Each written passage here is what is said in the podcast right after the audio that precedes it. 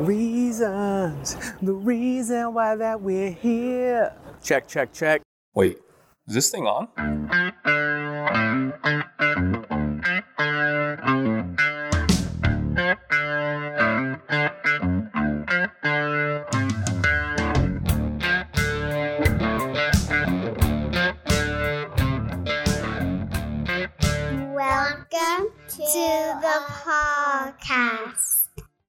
All right, everybody. Welcome to APO, Authorized Personnel Only. Uh, Neil Gamboa, Steve Adama. I want to give a shout out to our two and a half listeners out there. uh, today we have what I consider a pretty special guest. When Steve and I started talking about this podcast stuff, person that came to mind was this gentleman sitting right here. Um, logistic issues, timing, him out there saving the world. Probably didn't want to talk to us, all the other good shit, but we finally got him locked down, got him in the room, door shut, therapy time. Here we go. Welcome, Robert Joseph Velasquez. And everyone, today is his, well, yesterday was your birthday. Yesterday Happy 50th birthday. Birthday 5 0 in the fucking building. What up, Rob? Thank you guys for having me. Um, thanks for coming. Um, so here we are. What's up? Ah, see, I gotta be next to the mic again. Is this better, Steve O'Donnell? Oh, I like that. I need to on my little drink. So a couple things, um, Rob, to keep in the back of your head. Things that uh, Steve and I like to do when it pops up. I have written down right there. Snap off chronicles.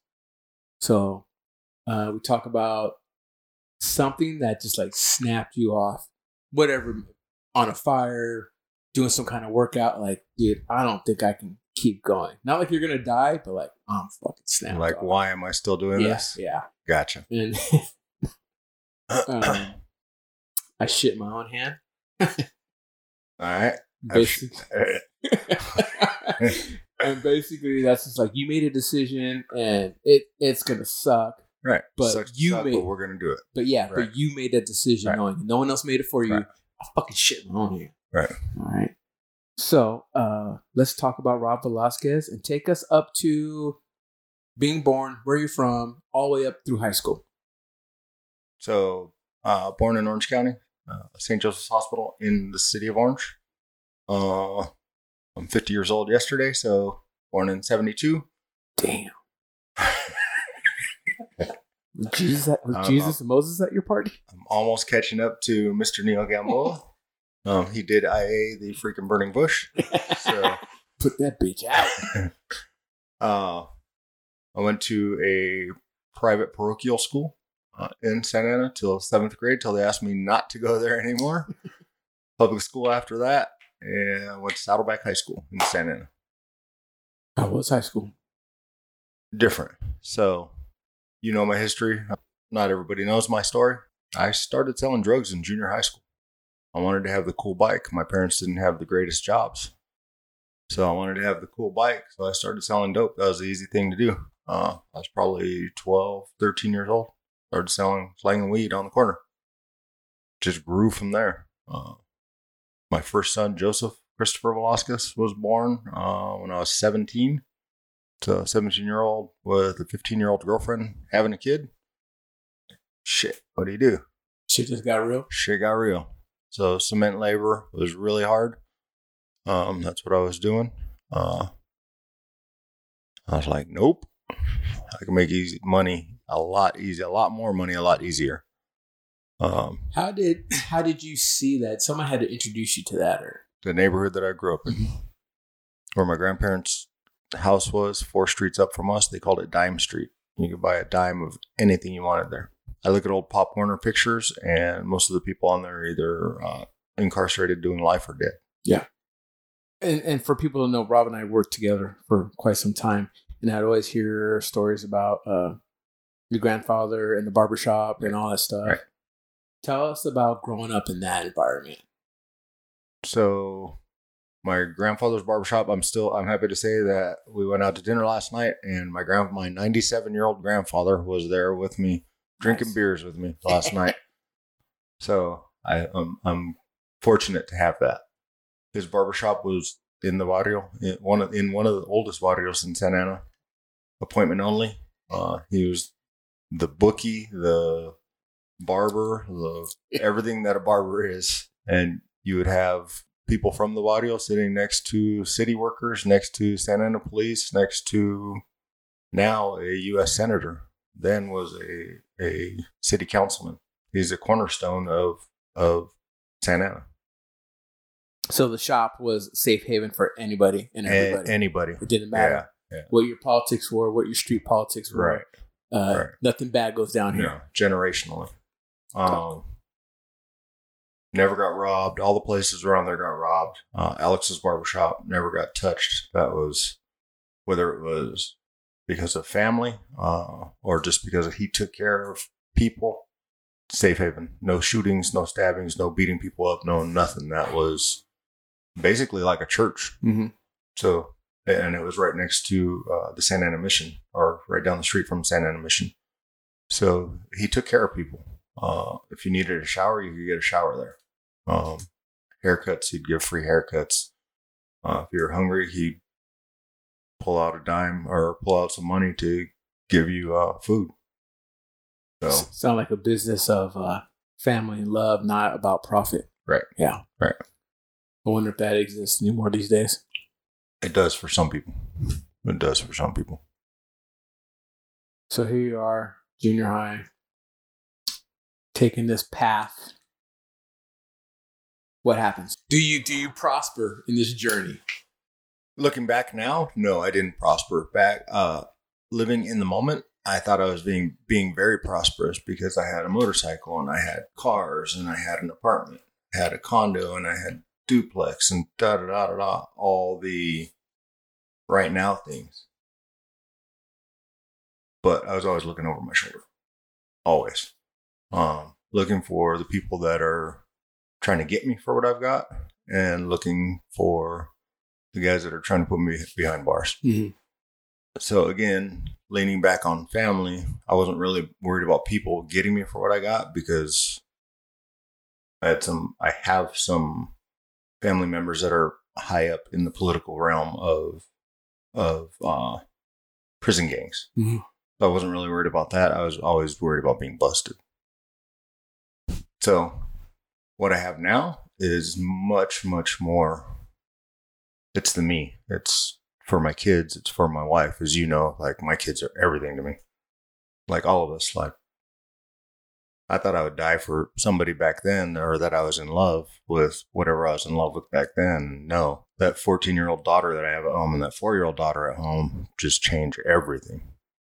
Like honestly, just to be blunt, like I could take somebody's life if they would put their hands on my daughters.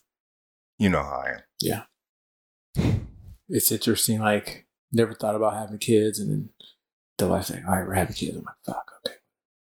And then to this day, they're irritated. I just want to hug them and kiss them. Right. Right. Stop. Right. Oh, daddy loves you. Right. So yeah, I, I get that. I understand that for sure. So you make it through, you finish high school. Where are we at? What are we doing?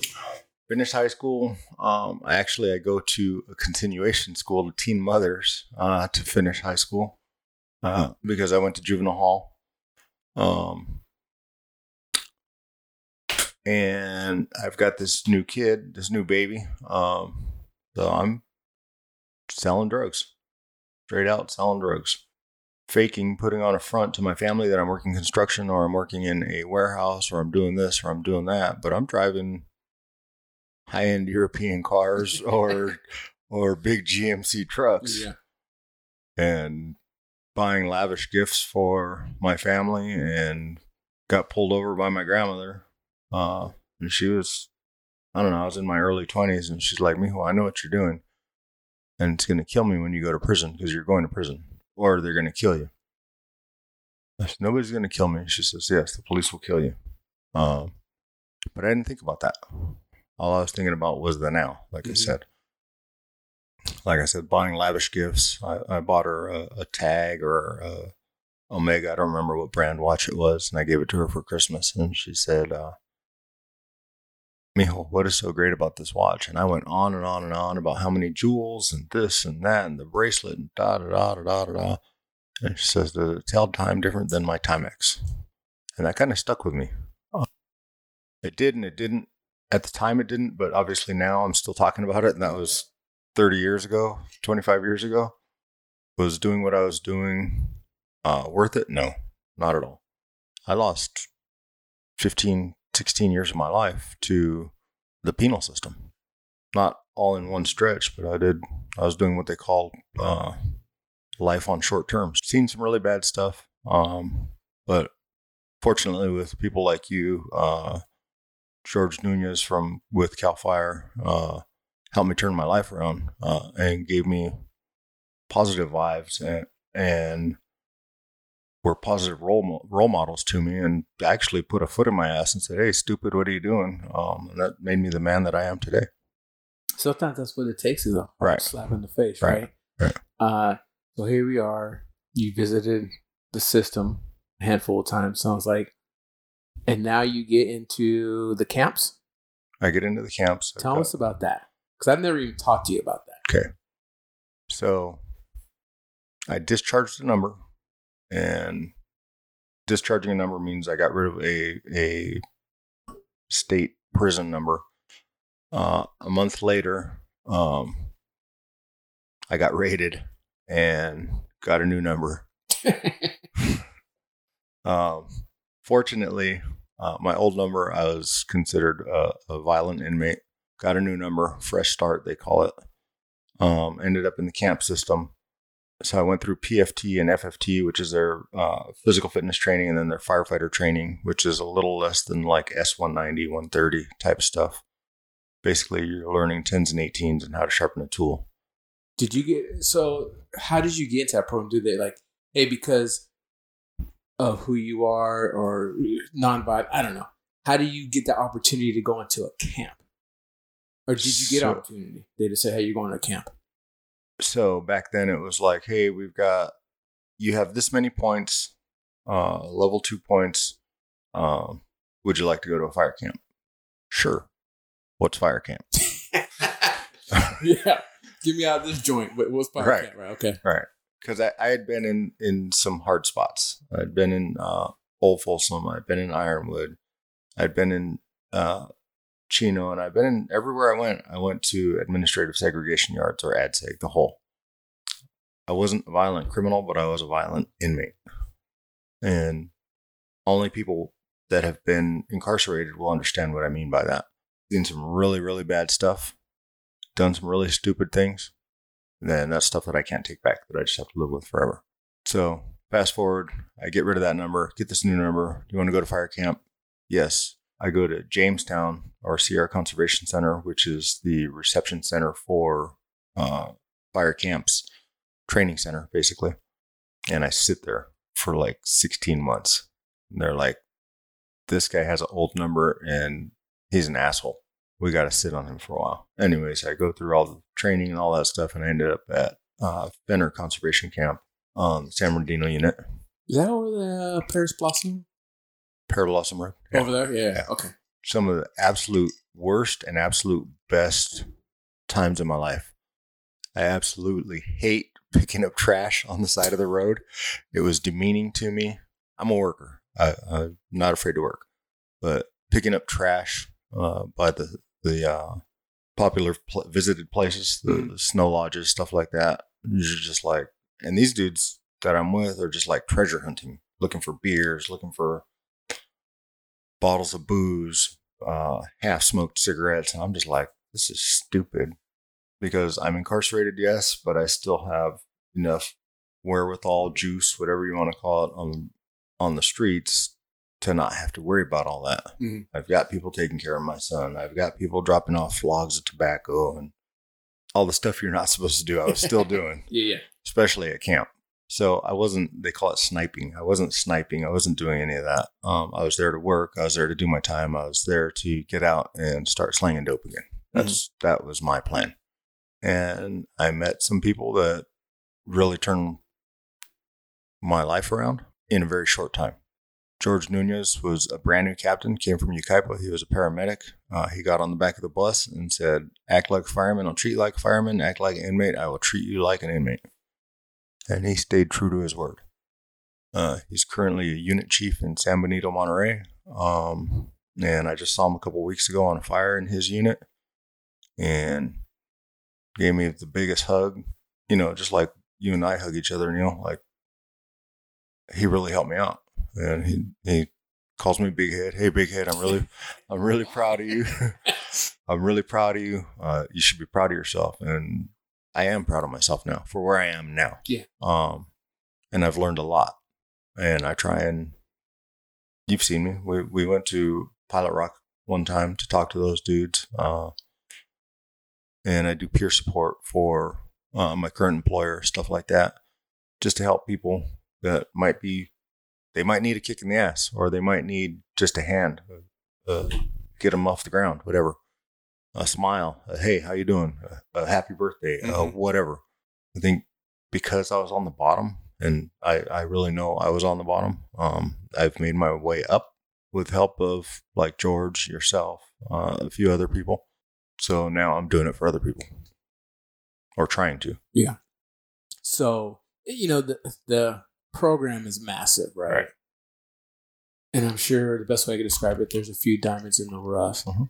When you see that diamond, what it what, what do you do? What can you do? How and how uh, are they receptive to you? Tell them your story. Is that that does that inspire? 'em? Like, okay, this ain't the end. So I don't know if I can really get into this, but I'm going to get into it. The inmates, when I was incarcerated, and inmates are two totally different inmates. There was so much politics in the camp system back then. Uh, just a few years ago, mm, late 18, early 19, uh, they flipped the camp, what they call flipping the camps. Uh, so anybody can go to camp now. And with that happening, uh, one certain prison gang is no longer allowed in the camps. And if they are, they're they're headhunted. And without getting into too much politics either Right. side, because I'm not trying to get in trouble with work, I'm not trying to get in trouble with Hundred make people angry on the streets. So it's a different inmate. But there are guys out there that have succeeded. I've had people from uh, the camp that I was at prior to the, from the camp that I'm at now have succeeded. They've gone through the Ventura program and they work for Cal Fire now on the crews. Is that awesome to me? Yeah. Um, is it a lot easier than what I did? Yeah. There wasn't internet when I when I paroled. There was no internet. It was calling around, calling schools, hey, do you have this class? Hey, do you have that class? And then running around trying to get those classes up and down the state. Am I proud of my three guys that have gone to Ventura and the one that, that did graduate and works? Hell yeah, I am. I hid my past uh, from a lot of my coworkers up until my current uh, work location. Now I'm like, screw it. Everybody's going to know. I'm not going to hide it anymore. Mhm. But that was like super stressful for me because I didn't want people to know um, shorts and flip flops. That's our off duty uniform, right? Well, I'm at work and I'm in shorts with socks up to my knees like a cholo, you know, because I don't want people to see my tats. And, and I didn't let certain people see me, ever see me without a shirt, just because I didn't want them to judge me. Um, because we're human, we're quick to judge. Oh, look at that piece of shit. Da da da da. da. So I didn't want to be judged. I didn't tell CDC any of that stuff. Uh, and I quickly found, well, I didn't quickly find out. We found out that I couldn't be working in a, a camp. It's a misdemeanor to work in a camp without letting the camp commander know that you have a history. And when we told him, he didn't believe me. He thought we were playing some kind of joke. Uh, we were like, no, for reals. He's like, and I had to tell him something that only an incarcerated person would know. And uh, he's like, you shitting me? Old corn fed white dude. Mhm. Oh hell! I can't fucking believe it. Fuck. Well, yeah, it kind of makes sense because these motherfuckers can't get over on you for some reason. And a lot of Cal Fire captains, they just work them. God damn fuck. All right. so it was funny. Um, but like I said, there's some people that absolutely I would hide it from. Yeah. Um, in blue, not in green. Right. So, and the inmates pick up on it. They're just, Cap, ask you a question. What's up? You ever been busted? No. Why do you say that? just the lingo. You're not afraid of us. You get up in our face. You talk to us. You Mhm. walk the line. Da, da, da. So, do I need to be afraid of you? No. You know why I walk the line? Why? To show you that I'm not afraid of you. Mhm. So yeah, they pick up on picked up on it right away. We have some people that are just doing time, just trying to get out of there, and then we have people that are forced to be there now, just because of the numbers of the camp Yeah. uh, system. And then we have some some guys that, like myself, are just hardworking dudes. We, I have a couple vets right now that, for whatever reason, after they they served our nation, freaking went about the wrong way and, and ended up incarcerated. That pulls at my heartstrings a little bit, but they need to do their time. And I, I'm not going to support everybody, but there's there's people that I have tried to support and, and push the right ways or showed them different things.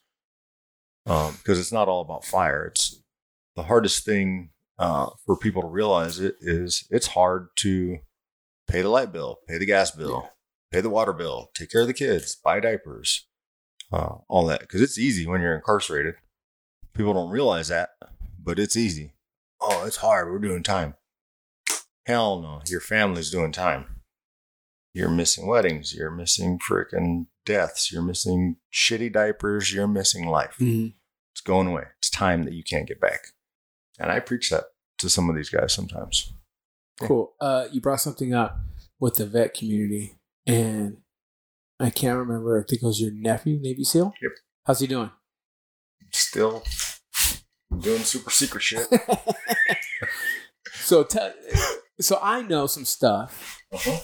Can you tell us, you know, what happened and the reason why I know him is the hot shots try to help out. Yeah. So his translator, they were in a foreign country. His translator was leading the group. He had a saw, saw, uh, saw, which is a squad automatic weapon. The sling broke, so he was carrying it at a high ready position. Translator stepped on an IED, uh, evaporated the translator. He took the brunt of it, or the the saw took the brunt of it and hit him in the face. He's up around forty surgeries right now.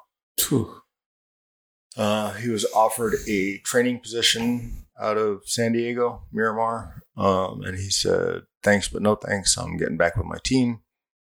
And they said, "Well, you need to go to BUD/S and everything all over again." And he did it. Uh, Nine fingered, big lipped, ugly ass motherfucker did it. So, and he wasn't always that way. He had ten fingers. He was very handsome. Didn't have big lips. Uh, went from right-handed to left-handed primary shooter, right? Yes, yes, That's pretty. That's sick. That's right. That's like you know, real deal. Right. Ain't gonna give up. What does it take for me to get back in the fight? Right. That's pretty sick. Yeah. Like a lot of us that, that are in our position, and I'm not comparing us to military at all, but we don't do it for the badge or the logo or the name on the back of the shirt. You do it for your brother that you're standing next to. Whether you're wearing green pants, blue pants, camouflage pants, whatever pants you're wearing, Or thong. um, or thong, or thong. Um, so yeah, Cool. All right, sorry. I, I, when you said that, it made me think about, and I still remember the picture of your nephew. He had the American bandana Yeah. when he was under some kind of canopy. So glad to hear he's doing good. Glad he's still doing his thing. Yeah. Uh, so you're in the camps as a visitor. Now your time is done. Now what? Mhm. You're back. You're you're back on the streets as a civilian. Uh, again, I'll refer back to Nunez. I asked him for a letter of recommendation, and he said, "Sure, in six months." No, that's smart. And I was like, "What?" I worked my ass off for you. I was kind of hurt by it, kind of mad, kind of upset. I'm just trying to get a job. Looking back on it now, I do the same thing. You're out for six months. You're working. You are taking these classes. You're volunteering. You're whatever. Then I'll give you a letter. And that's what I did. I started uh, at Ben Clark Training Center uh, with California Department of Forestry, and I got a letter from him six months. And by then I was already working for the Forest Service and stuff like that. So I was volunteering and working for the Forest Service, and I met some folks like yourself, and off to the races from there. So where did you go? Uh, Waterman first. I Went to Waterman first. Yeah, How long were you at uh, Station Thirty Six Waterman with the Forest Service? Uh, how long were you there? I was there for just over a season, and then I went to the Fuels Crew. I was there with Reggie Brown. okay, so you're you you have a good job as a seasonal compared to where you're at. Mhm. Um, you're having fun. What was fun about being with the Forest Service on an engine? What what did you like and what did you not like? the work aspect I liked. We were getting stuff done. Absolutely getting stuff done. Um, but I was on an engine. And I didn't know we weren't really getting shit done until I got to a crew, to the first hotshot crew in the nation, Del Rosa Hotshots. Um, throwing that out there. That's when we were really getting shit done. Uh, even on the fuels crew, um, I felt like we were doing more. But fortunately, at 36 Waterman, uh, I had Reggie Brown, who was a Del Rosa hotshot. He's a Del Rosa alum. And he gave us a lot of freedoms. It was PT in the morning, some kind of cardiovascular uh, endurance training, whether it's running, hiking, hose. And then uh, till noon, uh, myself and my partner, uh, Mr. Cody Smith, also an Ontario uh, fireman, Needle Ferry, or was a Needle Ferry. I don't know if he still is. Needle Ferry translates to paramedic. Um, Steve. anyways, he and I uh, lifted weights, and he's probably, I don't know, 15 years my junior. Uh, so he pushed me. He didn't know it, but he was pushing me. And we are we are showing each other some stuff. I also learned to play volleyball there by uh, Mrs. Nicole uh, Barrero. She wasn't Barrero then. She They was don't go mess that up. They Shoot. they gonna listen to it. She was Flores. Uh, and she'd be hucking volleyballs at me and Cody and calling us pussies and all kinds of good stuff. So I- I learned to love the Forest Service family like right away. Uh, maybe it was something that I was missing in my life or something that I was replacing in my life. I don't know what it was. Um, but to this day, when I have real issues or real problems, I call you or I call Dave or I call other people um, from the Forest Service uh, before I call my other brethren. It is what it is. That's just where I am at with with my life and my relationships. Hey, what do you think about this? Or hey, have you ever ran into this? Like, I consider uh, the Forest Service and more so Del Rosa Hotshots uh, my family, and I'm sure a lot of people that have gone through there uh, feel the same. And I'm sure there's some that that absolutely hated hated it, hated their time there, um, and that's more power to them. Um, for me, it was a great, great, great part of my life. The soup from Redding Hot Shots in Palomar. I was just working with them last week on a sectional line on the Oak Fire, and they asked, "Would you ever come back?" And I said, "In a heartbeat. If benefits got better and we went portal portal, I would go back to the Forest Service." Some people were upset because we were at briefing in the morning, a divisional breakout. People looked at me like I was crazy fool, but that's where I am. There's an interesting story.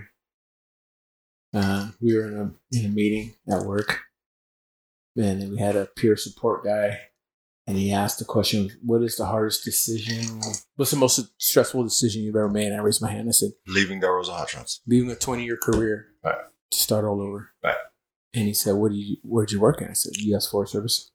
Del Rosa hot shots. And it's the best job I ever had. Right. You would have thought I took everyone's baby and threw them out the window. Right. They were so triggered. So triggered. And they said, second best job you ever had? I said, no. Best Best job. job I ever had. Best job.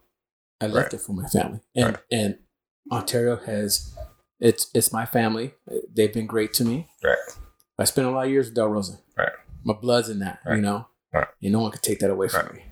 But uh, some people, it's it's hard for some people to really grasp. So, what made you decide to try to go to Del Rosa? Reggie Brown. Okay. AKA Platinum. Platinum. Platinum Exactly. player. Exactly. Uh, he pushed me. Um, and then when I got the apprenticeship, uh, I went over there and I don't remember if you were on the porch or not, but Thomas Ellie put his hand over my shoulder and told Reggie, hey, he's not going back. Um, I was like, uh, I don't have a choice in this. I thought I was only here for, for a season. Uh, but yeah, it, it, labor of love. Um, I think the best times that I had with Del Rosa was at the end of a day when we're spiked out and everybody's just talking shit to each other because they got their shit pushed in. and whether we're eating MREs or we're just kicking it around the fire, trying to build a hooch, whatever it is, those are the best times of my life. Um, I still see uh, Heidi Lee Esch up in the Inyo. Go up and give her a hug and get all kinds of dirty looks from the Inyo hot shots because I'm a Cal Fire guy. Um, but that's still my sister. And she's my sister before she was theirs. Mm-hmm. Um, so it's that kind of brotherhood. Uh, S390, like, gonna get in a fight with an instructor because he's talking shit on one of my crew members.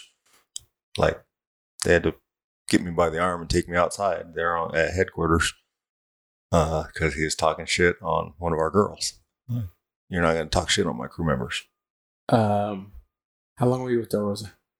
Not very long. Like seven, eight seasons.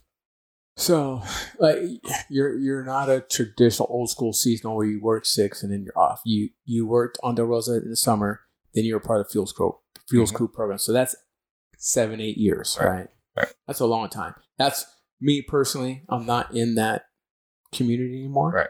But I've been a part of that community, so it's fair for me to, to speak on that. I consider a long term uh, someone to me who's a hotshot is someone who has been there for like at least five years. Right.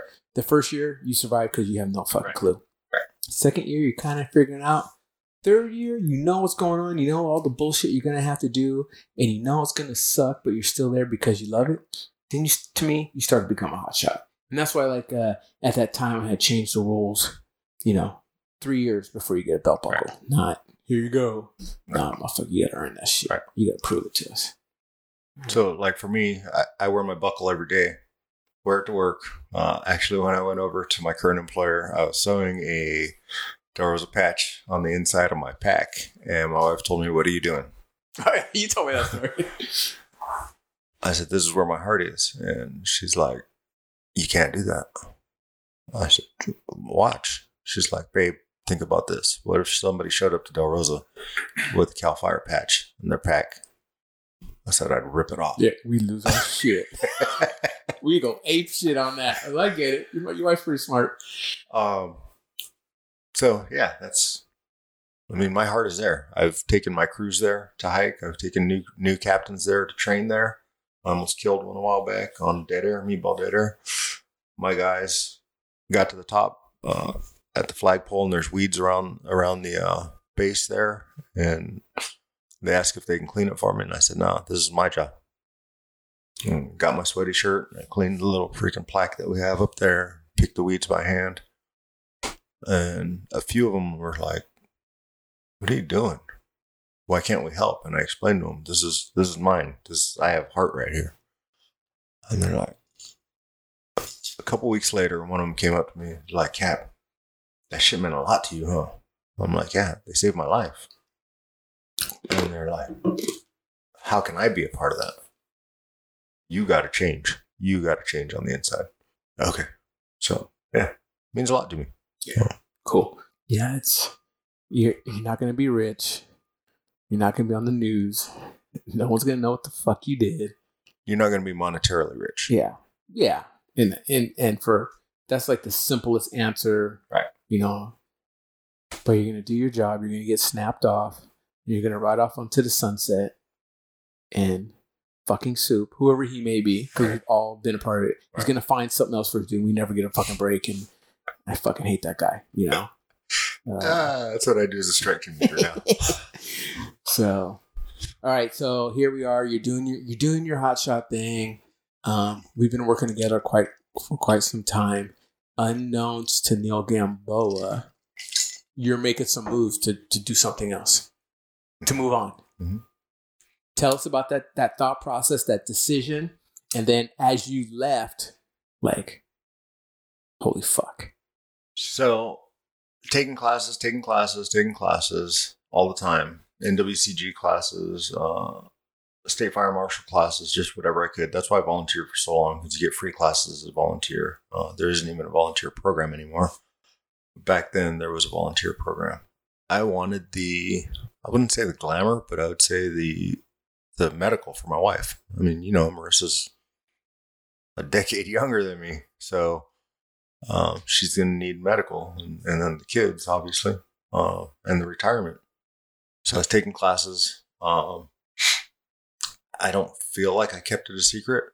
The current superintendent, I'm going to throw his ass under the bus right now, Mr. David Barrera, knew that I was taking classes, and he knew like a year out, hey, I applied. Um, I've been applying to engineer jobs, this and that. Wasn't getting a call, wasn't getting a call, and then I got a call. And I remember I was on the 91 freeway coming back from Orange County, and I almost talked myself out of the job. And Marissa's like, "What are you doing?" I'm like, "I can't leave my family." And she's like, "You've been driving me nuts with this for years. At least try it out." And obviously, I, I accepted the job, and it was the hardest decision I made. I was an established hotshot. I still believe that I I am a hotshot. Can't hike, and I've gained twenty pounds, but um, my work ethic and uh, integrity are, are still intact. Anyways, I made that decision, and it was a very, very hard decision leaving a full time job for a temporary job earning minimum wage was the hardest decision. Like, I'm leaving my brothers. How am I going to freaking pay my mortgage, my car payment, feed my kids? Those, those little life suckers, man. I did it. My first week uh, at the fire station I was at didn't have the best didn't have the best uh, thing going with the captain there. He's a yeller screamer, and I went home and I said, "Fuck this place! I'm going back to DR." And Marissa's, my wife was like, "Babe, they already probably filled your spot." I said, "I don't care. I'll be the chalk bitch." and she says, "Well, you're going to finish pay period and then go back." So I asked if I could borrow my testicles uh, to get her my testicles out of her purse, and did. And went back to work. And the dude that I was working for just he was a yeller screamer. He's yelling and screaming on his phone, and he gets off the phone. he's like, "Do you have kids?" Yeah. Man, that was my nine year old daughter, and I was just like, "What the fuck?" So I just realized that's just the way that this dude communicated. Anyways, uh, fast forward a little bit. Um, fighting a fire. I'm on the knob. Get the fuck up the hill. I need that hose because there's some guys jaw jacking down at the toe of the slope.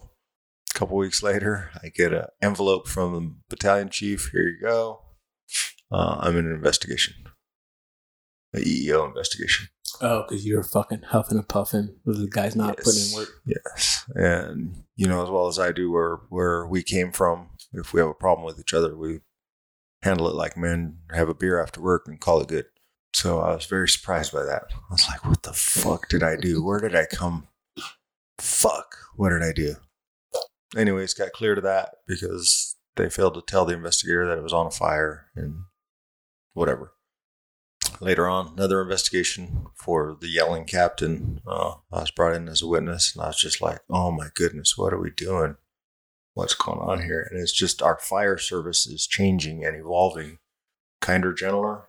So I've had to change and evolve, and not necessarily become kinder and gentler, but I just have to watch my mouth. Yeah, you got to navigate those waters. No, I navigate the waters. Yes, Hundred percent. yes, Hundred percent. I, I I've often told guys that the hotshot community is the last place, and I'm not speaking for the the hotshot. I'm you know I'm speaking for Neil Gamboa. I don't get right. trouble, but it's the last place where you can lean over and say, "Dude, you're fucking up. Right. Figure it out, or you're Right. fucking gone." Right. Do you understand me? Right. And it's either yes, sir, Right. or fuck. Right. Uh, I don't want to be here. Okay, bye. You know. Uh, other places, you can't talk to me like that. I'll call my mom on speed dial. So, uh, cool. Uh, from the outside looking in, you have you have a very special, close relationship with Mr. Burrow. At that time, you were a squad boss, Mhm. captain. Talk to us about that. Uh, I, I think the three of us, Dave, me, you, we have a we have a close relationship. I think you're. I know yours guys is closer because you guys. we're We're always in, we're always in the buggy together. I'm gonna make me a drink. I stayed I stayed in his pocket. I met his beautiful wife. Obviously I worked for her. She was my senior fireman, firefighter. And I just stayed in his pocket after after that. And I remember going on a run with him to Brick House or one of those stupid hellish runs. And hey, I need, and I was on the fuels crew, and I said, hey, I need to stay in your pocket. Teach me everything you know. Um, he said something smart. I don't remember what it was. Like, you're, you're never gonna know everything I know, or some bullshit. Uh, but we just hit it off. Um, so yeah, and from he was my squatty, uh, and I was his sawyer. And then we, I just basically followed him up the ladder. Unfortunately, I would have loved to have worked for him as superintendent, but I was able to work for him as supervisor anyway, as a captain. The dude never got mad. I think I saw him mad a handful of times and fucking scary when he's mad because he's always smiling, laughing, having a good time until he's not. Um, like jump through the boot into the back of the buggy, mad. Like, oh fuck, this fucking Pacific Islander, whatever mixed fucking mutt he is, is fucking angry right now. What did we do? I've seen Dave mad, but probably not to the level that you have because you guys were in the same buggy all the time dealing with all those retards. Probably shouldn't have said that. Whatever. When I think of Dave, he, you should be. Even uh, whether he won the lottery or got shot 10 times, eh, well, you know, I'm Right. rich or. I'm to die here in about five minutes. Not a big deal. Just tell my wife I love her and kids, peace out. You know, I've never seen him break that. And, and the guy is, Right. you guys, he's legit. So, so you leave, you go to Cal Fire, and you're like, holy crap. Things begin to work out for you. Finish, t- continue on this this Cal Fire journey. Hey, I, got- I got to interrupt the story though. You remember we got hired together? Uh, the first strike team. He's asking for another drink. Yo, that's right. Make him another drink. Get me my shit. Steve, you better fucking calm the fuck down, right? So this is this is kind of how Snapped Off Chronicles started. It's because of this story. Because of this story, dude. So that strike team, we were down the um, the border fire, San Diego. Yep. It's like 115. Yep. Right. All of us. This was my first season. All of us were just dying getting up that hill. You were double packed up, or you had one pack on, but you were ahead of the hose lay because you were moving that fast. Right. And there was obviously no fire; it was just hot. Right. And I remember looking up, thinking I was doing okay. And I look up and I see you up there. I'm like, God damn it! What is he doing up there? Because you were so far ahead of us because you were moving so fast, and I tried to Right. keep up with you. Right. And I ran out of water, and I I thought for sure I was like, this is it. I'm going down. This is how I go down. And they sat everybody down. I remember that. And they sat everybody down. And one of the captains was telling one of the captains was telling me that I needed to sit down. And I was like, Yeah, no. I, I know what I'm doing. I'm good. Um I remember that. Yeah. And see, like, look That's what I me like looking in and looking at you from the outside. I you never would have known that uh, that you had all this experience. I I didn't know that. Right. Uh, you were humble about it, Right. but your demeanor showed that. Right. So that was cool. So I knew my place. Um, there's a division chief uh, on the unit now. He was a battalion chief um, when I promoted from fireman to captain. Uh, he called me and he's like, "Hey, dude, why didn't you tell me you was a captain?" uh, and I probably just said his name by not saying his name. Um, Dude. do. Anyways, uh, yeah, it wasn't my place. I, I knew my place, uh, and I learned that you you've been humbled a thousand times on a hundred fires. You know, it'll kill you. Whether the fire gets you, a tree gets you, uh, exertion, overexertion gets you, whatever, it, it can get you and it'll humble you. Oh, I can get up there. Well, yeah, I can still get up there. It just takes me longer and it takes me a lot longer to recover now. Can we do it? Yeah, we can do it. I remember being in Washington and somebody asked Dave Barrero, uh, Oh, what's yeah. what's deemed undoable? How steep is too steep, wasn't it? Yeah, something like that. Uh, what's deemed undoable? Well, we were established in 1946 and we haven't found that yet, was the answer that he got. Turn down protocols? Yeah. I, I've turned down some assignments lately, uh, but I don't turn them down flat out. I give alternatives. Why am I going to put a whole division in harm's way if we can, by going down a ridge, if we can skirt this ridge or walk in another way from the bottom and work our way up? Yes, it's going to be more time consuming and it's not going to be as glorious, but it's going to keep all my guys safe. Um, so, and I tell them, I don't give a shit what color your pants are, if they're orange, green, yellow, white, blue, purple. You showed up with nine fingers and 11 toes, freaking, I'm going to send you home with nine fingers and 11 toes. And people appreciate that. Treat them like men, uh, no matter what they are, until they don't act like men. And I've also had discussions with branches about doing stupid stuff.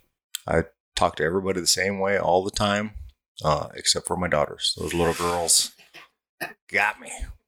Uh, I think one of my favorite memories, I can't remember the fire, but it, it was one of the fires that obviously I always put my foot in my mouth.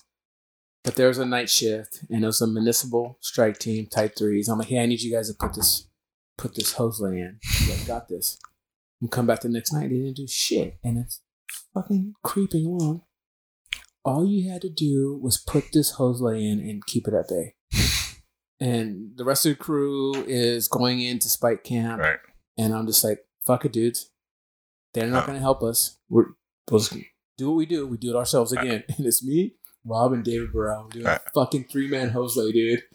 And we probably spent a couple hours just trying to fucking do it. Right. And all the engine fuckers the road watching us. They're not bringing hose to us. They're not doing shit. Watching us. Oh god, I was so I was so mad that they didn't engage, but I was so proud that we were fucking getting it done, right? And we went as far as we could. I think we made it to the to the to the bottom where the river little creek was. And we pulled out and I had, can you guys fucking at least keep it at bay? We did all the hard work. And then it, it crossed the line because they never went down there. So when you hear me get frustrated. The, the guys, I remember that because the guys were back uh, setting up camp, eating, doing whatever, but they're listening to us on the radio. and they just, they said, man, you sounded like you guys were at war. And there was like three of you guys. It was fun. It was fun. The- and those are, those are the great times. They're just talking shit. Get back, you talk about his hammer toe or freaking, you know, whatever. Those are the best times. Cramp. Oh that that was my that was my snap off chronicle Right. right there. Right. Or All right. the coldest I've ever been is on the sheep fire on the Angeles. You know, and we've been all over the nation, but stupid sheep fire, Purdue Angeles. Okay, I'll say that's the coldest. But remember that time we were cutting line in the snow and someone was reading a book? Supposed to be our lookout. I'm so smart. Does anyone have a book I can read? books? And it's but he couldn't he couldn't be a lookout, Steve, because it was fucking pure whiteout. dude. White out. And he's You- in like a the lookout position. And we're cutting line with our hands because it's just you know trying to get down the demo. But anyway, okay. Ah, the good old days. So you're doing your thing. Um, you're with Cal Fire, uh, Cal Fire now, foreman, captain. What's what's Rob's future? Uh, I'm currently on the promotional uh, list. I passed the promotional exam, so I'm just. I was away from home for six years, so I'm not trying to be away from home again. My wife will strangle me. Um, and then little four year old, that's my little partner right now. So I'm very picky about what I even apply to. So uh, I'm cool with where I'm at. Uh, I'll probably be going to headquarters here pretty soon. The near future, maybe promote, maybe not. I want to have the house paid off within the next five years. Damn. Um, yeah, that's that Gamboa life. I'm behind you. It's now it's the Rob life. Broccoli and mustard sandwiches. I forgot about the broccoli. Um, and paying the house off in five years is a lofty goal, especially when we get surprises like we get every day in life. Everybody gets in, in life.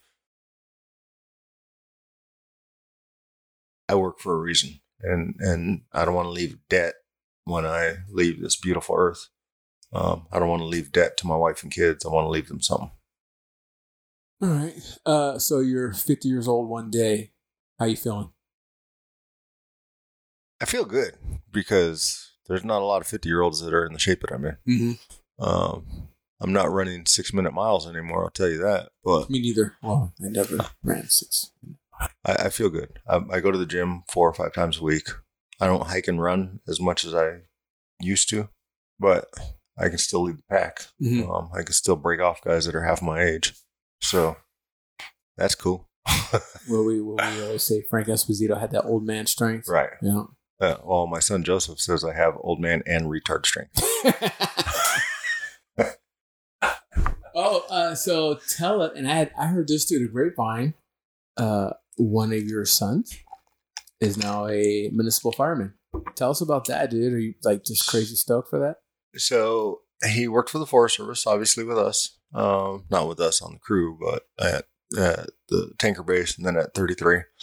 And then he came over to Cal Fire. He worked for Cal Fire for a little while. Got a fire two job in Highland, um, and then recently left to Montana. His girl's family and them are out there, and he got a job at a municipal department out there. And yeah, I'm super stoked for him. They have a big old house, and I'm waiting on grandkids. I've been waiting on grandkids for like five years. In fact, when uh, Allie was born, my baby was born, I was like, cool, I'm going to be a grandson pretty soon, or a grandfather pretty soon. Yeah, Marissa called me and was like, hey, stupid, I'm pregnant. I'm like, oh, shit. All right, cool. Um, so, yeah, I'm waiting on grandkids. He's doing very, very well um, for himself. And I'm glad that he was able to get out and away because I think my past, my fire past, is kind of a hindrance on him. Meaning, like he he became his own man. Yes. Okay.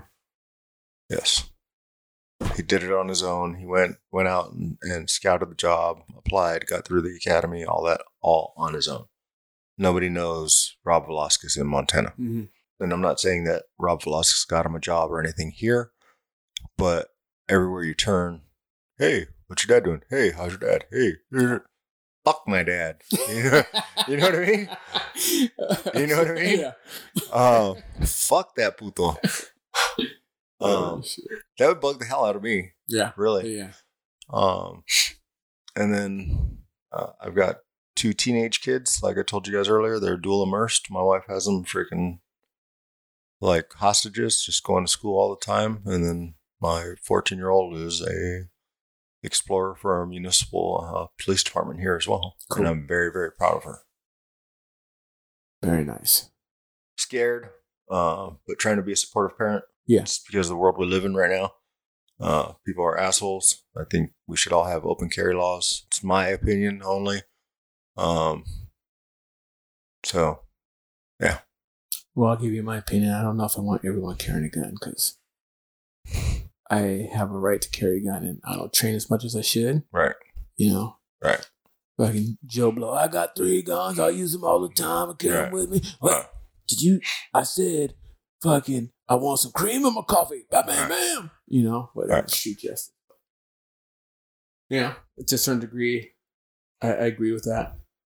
well, like what happened in Norco the other day. I'm totally happy with that. Oh yeah, hundred percent. totally happy with that. You got what you fucking Yeah. deserve. He shot my Matter fact, arm off. Yeah, you got motherfucker. a- You, got walked in. Easy playboy. Right. You know, and then Right. listen, I saw an interview this morning on news. The guy, his his essay was up. Right. Camera. So it wasn't like that guy dude walked in and he was like, "Oh snap!" He saw it from the outside on his Yeah, camera. It's and like, okay, waiting. it's go time. Right. Right.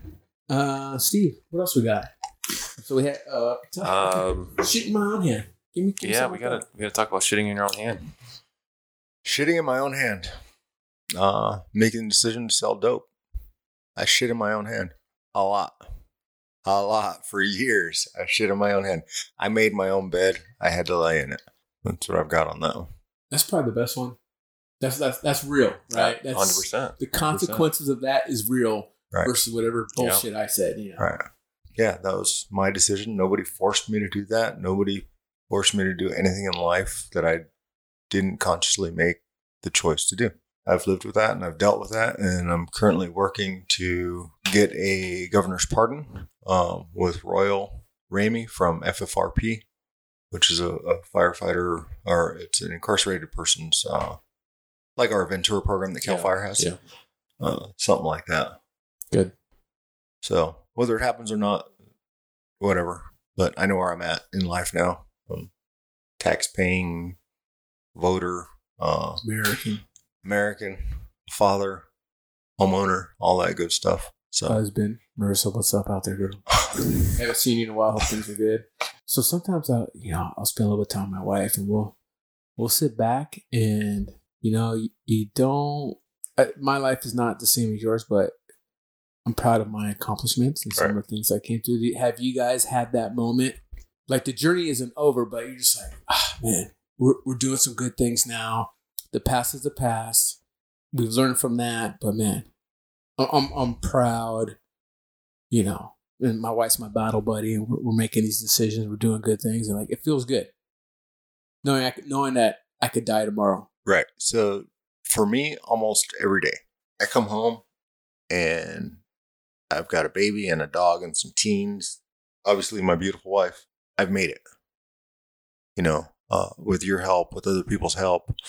Uh, like I've said a few times, maybe it was a kick in the ass, but I've made it. And there's a lot of times like I don't have any debt. I have mortgage debt, and that's it. Mm-hmm.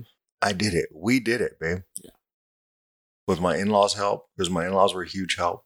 Like, where am I going next? Where where am I going? Where I need a bigger house. I need a better neighborhood. I need uh just for my kids' future. But I'm planning that. With our other houses, like go, go, go now. But now I'm planning. I'm more settled. I'm a better thinker. I'm not quick draw McGraw anymore. Um, I still get pissed off really fast. But when it comes to big, huge decisions and, and life planning, like, yeah, I'm, I'm on it now. And we make decisions together. She grounds me. Hey, stupid. So we don't have a lot of listeners. Probably went from what two and a half now to one. So let's just say that we have a bunch of listeners. What would you say to people out there that are going through some challenges? Like, man, you know, I can't, I can't get ahead. Whether they're blaming on themselves, blaming on somebody else, what can you say to them? It's like, it ain't over, dude, or do that, whatever. What's your what's your encouragement? There's always somebody that relies on you. Fight for them. If you're not going to fight for yourself, fight for them. Nobody cares. Work harder. Nobody cares. Work harder. I have my so I'm a peer supporter, but I have my own thoughts about uh, suicide. Um, I'm not going to get into it right now because it'll hurt some people's feelings. Um, get up, get up and fight. Fight, fight, fight, fight, fight. Probably the hardest fight you're ever going to have, but it's going to be with yourself. Look at yourself in the mirror forever. Probably for just till a couple years ago, I had on a whiteboard a little saying that I looked at every single day. Nobody cares. You have people to prove wrong. Prove them wrong. They hate you. And whether they hate me or not, look at me now, motherfuckers. you know? Yeah. Cool. Uh, Rob Joseph Velasquez, aka on the hotshot side, Pops. Yeah. That's what's his name. Yeah. Um, That's funny because I was just on fire in, in Blue Cut and Pops, my kid, he's like, Hey Pops. Not not Joseph. Yeah. but, Pops, what are you doing? Come here. Give him a hug. And then all these Forest Service dudes are like, Rob, Rob, Rob, Rob. And Burrow stopped uh, standing at the top of this freaking steep ass piece. He's like, Come on, fat boy. And I was like, "Ah, I don't want to go up there. oh. So Well, shit. Uh, I really appreciate you coming out again. You were first to thought when Steve and I Yep. talked about this. Top of the list, man. Such an incredible thanks. story. Thanks for having me. No, dude, thanks for sharing your story. Yeah. Yeah. Seriously. Uh, Steve's a technical guy. He'll do all the nerd Okay. shit. Um, just if people do need to talk or want to talk one on one to me or just need to get stuff off their chest, you guys have my contact information. Give it to them. 24 hours, my personal phone number. Um, 24 hours. I'll take anybody's call if they need a hand. Um, That's cool. Man. I like that. I I, don't thought you a were sh- throw out the hashtag no, big head. no, and I don't have any. I don't have any social media. Uh, but my phone is always on for folks that need help, whether whatever it is. They just need to talk. Um, we can go lift weights. We can go to my gym and freaking roll. Um, that's Are you doing jujitsu? a little bit. Are you ready? Where at? Let's talk offline, dude. Okay. Um, I mean, I'm barely holding on with duct tape and fuck it, Emery bubblegum. But I thought about doing some of that stuff and getting the kids into it. Right.